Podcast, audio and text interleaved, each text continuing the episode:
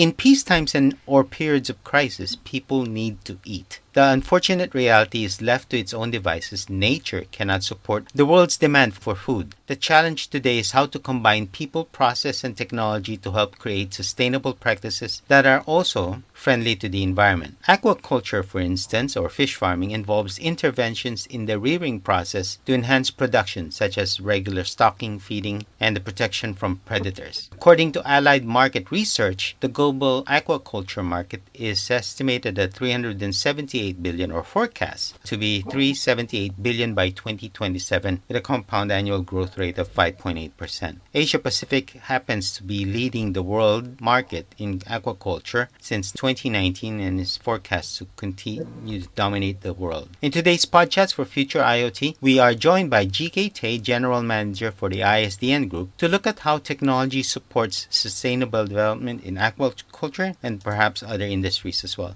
GK, welcome to Podcast for Future IoT. Uh, thanks for hosting me. Yes. Describe for us the state of digital adoption within Singapore's aquaculture and what are the immediate benefits of introducing technologies like IoT?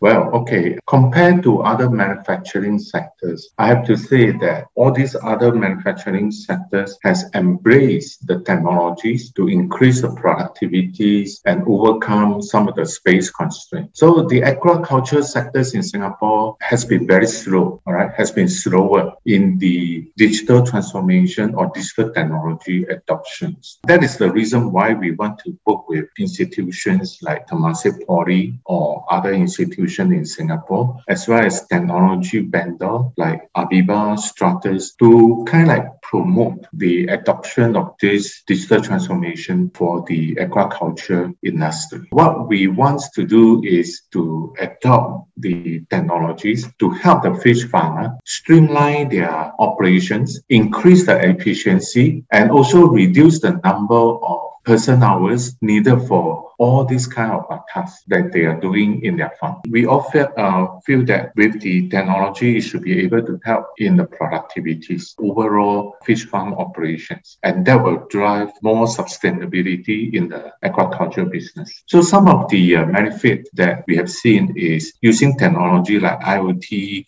cloud, data management. We seems quite a good improvement, all right, in the overall implementations. Not only that the business are more well managed, but also, you know, the overall general conditions like the water conditions, the temperatures, the oxygen, ammonia, and pH level in the overall environment for the fish to breed, okay, that has been improved. So it was quite a good and uh, encouraging results that we have seen from these implementations. Now, you mentioned that Singapore's aquaculture is lagging behind other manufacturing sectors. What would you say are the top three hurdles in terms of the digitization of the aquaculture business?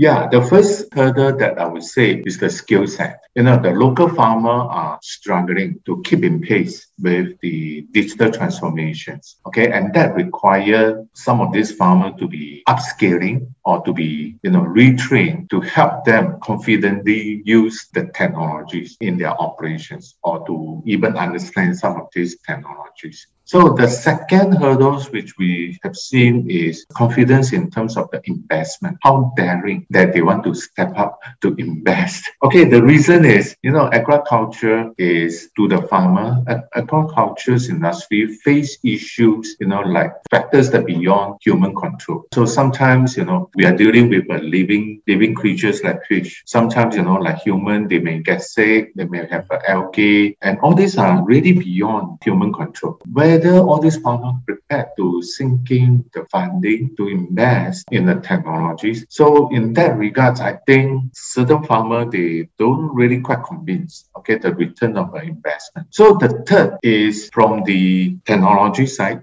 Aquaculture is a industry that require collaboration from various aspects. We can be quite challenging things to coordinate. The farmer not only have to speak with certain aquaculture experts or aquaculture scientists to understand what need to be done, okay, for different fish species. But they also have to talk to the technologies provider like us, okay. They really have to require this kind of interdiscipline collaborations. So it may be too much for the farmer to do this. These are the three hurdles. So in terms of the skill gap, in terms of the knowledge of the farmer.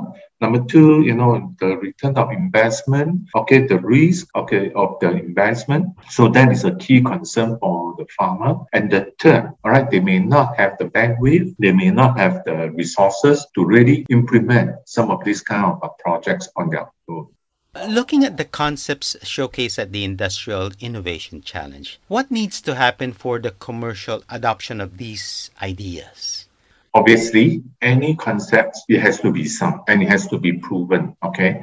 In order to gain confidence for adoptions. So in this aspect, it is very important for company like us, okay, or even institutions that work closely with us to have the confidence from the farmer that whatever solutions that we put up to them is right use case. And in order for us to do that, we have to work closely with the farmer. We have to go to the field. All right. We cannot just dream up the concept or do the solutions in our office over here. So we have to go out to the field. Okay, we have to work closely with the fish farmer to truly understand their use cases and also their requirement. Okay, to make sure that we have a sound concept that can work in the real world setting. Next, any innovations okay, there's a affordability. Any product there is affordability. So the cost is a key. Agriculture business may not be a very high margin type of a business. So how do we ensure that the cost is affordable? And perhaps maybe whether we can help the farmer to get some funding support from the SFA, Singapore Food Authority. So um, to be fair, I think SFA already has some of this funding available for innovation and test bedding to support the local farmer adopting of some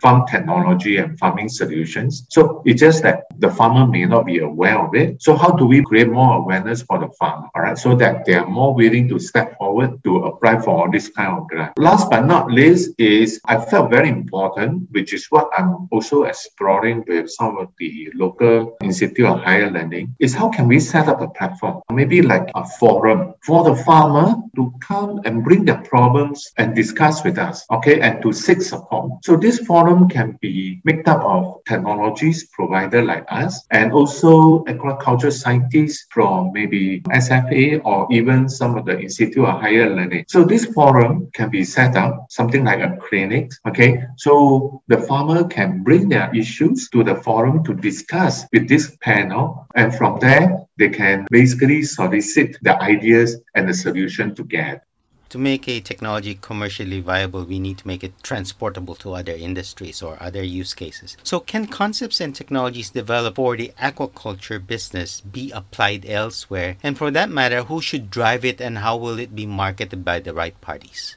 Yes, of course. Technology is just an, an enabler. Technology is as an enabler. It is cross-discipline, cross-industry. Whatever technology that apply for agriculture, it is the same technology that will be applied in other industry as well. Even the concept that we adopted for the agriculture, like IoT concept, the cloud monitoring, remote monitoring, artificial intelligence for data analysis, and so on and so forth. This similar concept can be applied elsewhere. The use cases may be different. In the aquaculture business, all right, we may be looking at the living environment, controlling of the pH in the fish farm. But in other use cases, okay, the parameters may change. But the principle the same, which is to improve the productivity and drive operation performance. That's why collaborations between corporations like AVEVA, Stratus, and ISDN, along with Institute of Higher Learning, such as Temasek Poly, is very important to drive the adoption and awareness of how these technologies, okay, can be applied generally across multi-industry.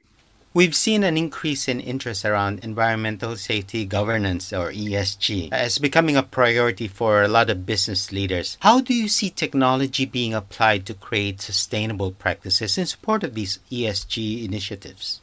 Okay, very good questions. First, I would like to talk about sustainability. I think sustainability is a keyword, it's everywhere. It is indeed sustainability is a critical priority for many countries and organizations. I think in recent survey conducted by AVEVA, out of the 850 global C-suite, you know, the CXO, CEO, and so on, so, so on and so forth, some of the leaders, they all feel that 92% of the uh, interview has listed sustainability as their company top area of focus in the next three years. 89%, all right, of these 850 global leaders has committed their business to tackle the climate changes, to improve on their business practices in order to tackle some of the climate changes. Sustainability is no longer a buzzword. So it is becoming a key social drivers that will change our day-to-day life in almost everywhere that we can imagine. Sustainability is becoming a key critical task. So the industry business is a major part of our life. But at the same time,